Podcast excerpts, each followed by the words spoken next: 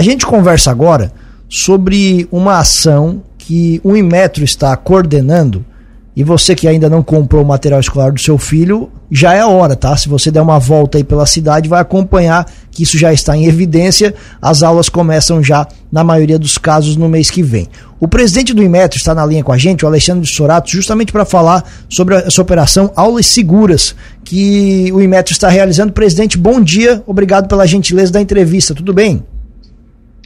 Bom dia, Tiago. Bom dia, ouvintes da Cruz de Malta Notícias. Tudo bem? É pra... verdade, o mercado já está bem aquecido de materiais escolares e o Imetro então deflagrou essa operação aí, que é uma operação que acontece em todo o Brasil e o Instituto de Metrologia aqui do governo de Santa Catarina está participando. Perfeito, presidente. Obrigado pela gentileza da entrevista. Explica para a gente então do que, que se trata exatamente essa operação. Bom, primeiro é importante a audiência entender que ah, os artigos escolares eles têm certificação obrigatória no Brasil, ou seja, eles devem ter o selo do Imetro.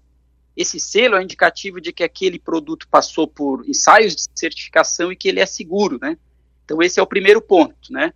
É, e aí vem a dúvida, né? Mas por que certificar material escolar? Qual, qual o perigo que pode ter, né? Uma caneta, um lápis? Bom, isso não é, não é novidade, né? Já, já há algum tempo o Inmetro vem monitorando acidentes de consumo não só no Brasil, mas em países como Estados Unidos, Canadá, Austrália, alguns países da Europa, é, que tem um sistema robusto de, de, relatos de acidentes de consumo, que ainda não temos no Brasil, né?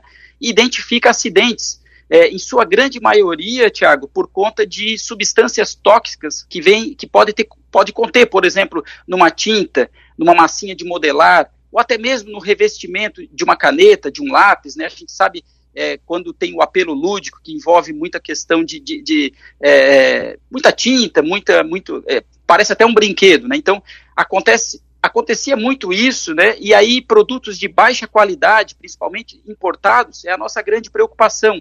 São produtos que podem não estar certificados e sim podem conter substâncias tóxicas que venham trazer aí é, é, algum tipo de risco à saúde e segurança dos estudantes, principalmente das crianças, né? Esse, esse é um ponto importante a gente colocar para a audiência. O senhor relatou aí que o nosso país não tem dados muito robustos sobre esses acidentes, mas nesses países em que existem esses dados, presidente, isso é comum de acontecer, esse tipo de acidente? Não, não é. Hoje em dia, né, com é, isso eu estou falando de trabalhos feitos há, há, mais, de, mais de uma década, né? Então, o que acontece? Os países, assim como o Brasil, né, países, esses países que eu citei, Canadá, Austrália e alguns países da Europa, eles tornam também compulsória a certificação é, de materiais escolares, justamente para que fabricantes ou importadores precisem submeter a sua linha de produtos aos ensaios da certificação. Né? Nos ensaios, eles vão ver não só a questão da presença de, de substâncias tóxicas, eventualmente um metal pesado, um chumbo, alguma coisa que possa trazer prejuízo. A criança gosta muito de botar o, o lápis na boca, a roer a borracha e por aí vai. Então, é, na, naquela, naquele momento se identificou, então, é, sim, a presença de, de, de substâncias tóxicas, eventualmente um, um, um, produto que não vem com acabamento muito bom, então aí você tem uma aresta cortante, por exemplo, que possa trazer também a, algum risco a, a, ao usuário, né? É, pontas contundentes também, então existem vários ensaios, né? Tem uma norma que hoje já é traduzida, a BNT já tem essa norma traduzida para o português, que traz como devem ser feitos os ensaios em materiais escolares, né? É, então, o índice de reprovação é muito baixo, o, o Tiago. É bom colocar isso porque, como a gente já vem fiscalizando há alguns anos materiais escolares, né, é raro a gente encontrar problema. O que acontece, e aí por isso que os pais devem ter atenção, é que pode ter no mercado, sim, algum tipo de material escolar sem a certificação, ou seja, uh, passou, de alguma, de alguma forma veio uma importação irregular, furou a barreira na, na, na, Receita Federal, que na alfândega eles colocam lá a certificação, é, exigem né, o certificado do Inmetro para que o produto entre no país, mas pode sim acontecer de ter entrado de alguma outra forma, de ter passado por essas barreiras e de nós ter hoje no mercado, até mesmo aí Lauro Miller, na região, produtos é, é, escolares expostos à venda sem a certificação do Inmetro.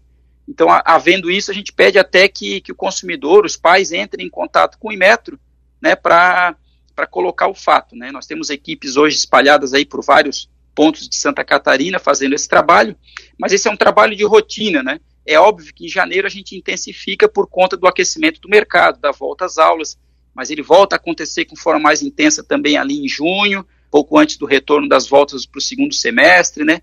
e é um trabalho que já vem sendo feito há muitos anos e o índice de regularidade muito baixo. Eventualmente a gente encontra sim um produto sem a certificação, esse produto então ele, ele pode ser apreendido ou até mesmo interditado, se for uma quantidade muito grande, mas como o material escolar ele tem, é, é pequeno, volume pequeno, a gente consegue sim apreender, retira do mercado.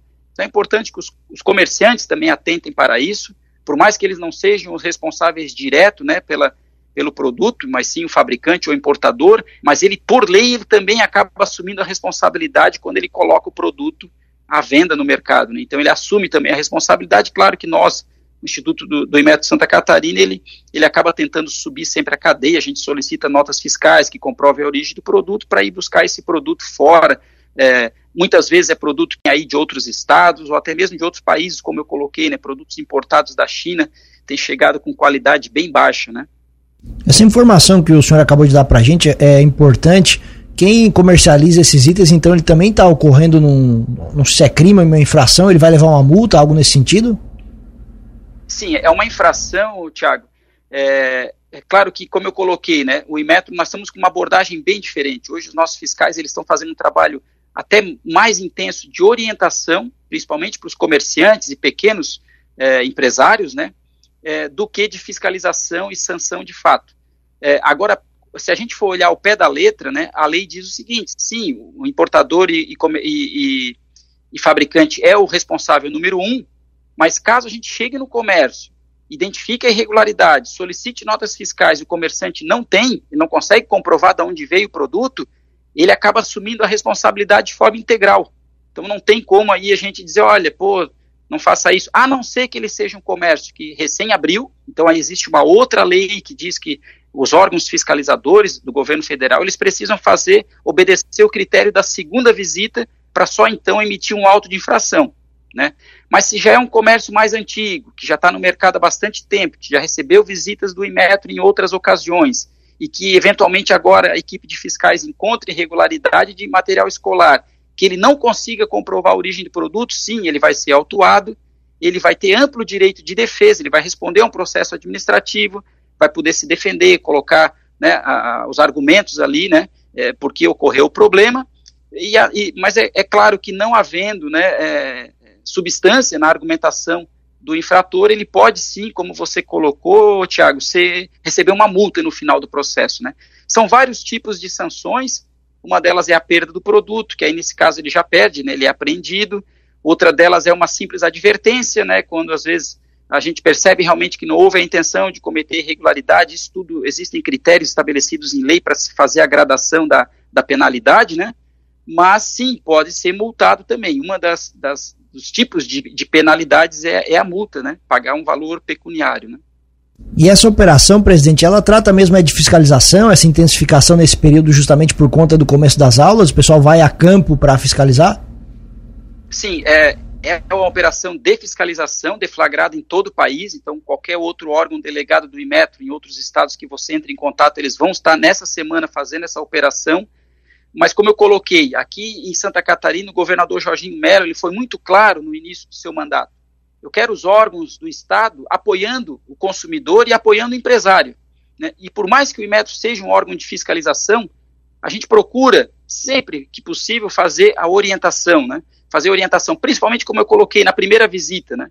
Então não vai haver um trabalho de fiscalização, de coerção quando está acontecendo, mesmo que o comércio já seja mais antigo, uma papelaria que já está aí há dois, três, quatro, cinco anos no mercado.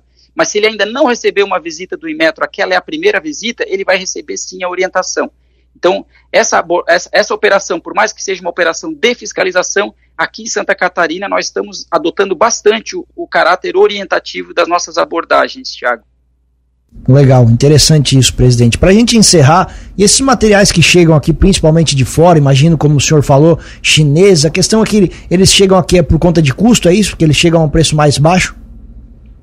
Eu acredito que sim, né? Ainda hoje, é, muitas, muitos fabricantes, né, e, e, até mesmo grandes marcas, né, deixaram de, de produzir o seu próprio é, produto para para né, trazer, ele contrata empresas na China que fazem e eles simplesmente a, a, é, afixam né, a sua marcação. Né. Isso acontece em várias lojas do varejo de grande porte, que já tem a sua própria marca, né? Então eu não vou citar nomes aqui, mas qualquer loja de grande utilidade que você vai, você vai encontrar uma marquinha muito presente ali, né? Essa marquinha tá toda, tem várias coisas aqui é, dessa mesma marca. E você vai ver o próprio, a própria empresa, né, grande empresa que está importando, ela já entra em contato com o fabricante chinês, no caso, né, e diz, olha, eu quero com tal qualidade. E o chinês consegue fazer produtos de excelente qualidade. Só que se o importador ele diz, não, eu quero, é, sei lá, uma, uma furadeira meia boca. Então ele tem furadeira de 100 reais, ele consegue te fabricar uma furadeira por 100 reais, vai vir uma porcaria.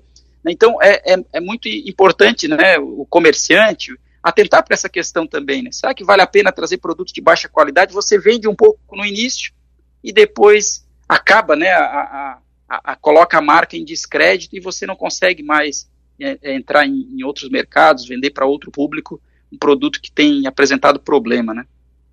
Presidente, muito obrigado pela gentileza da entrevista, obrigado pela disponibilidade. O espaço fica sempre aberto aqui na Cruz de Malta FM. Um abraço e um bom 2024 a todos.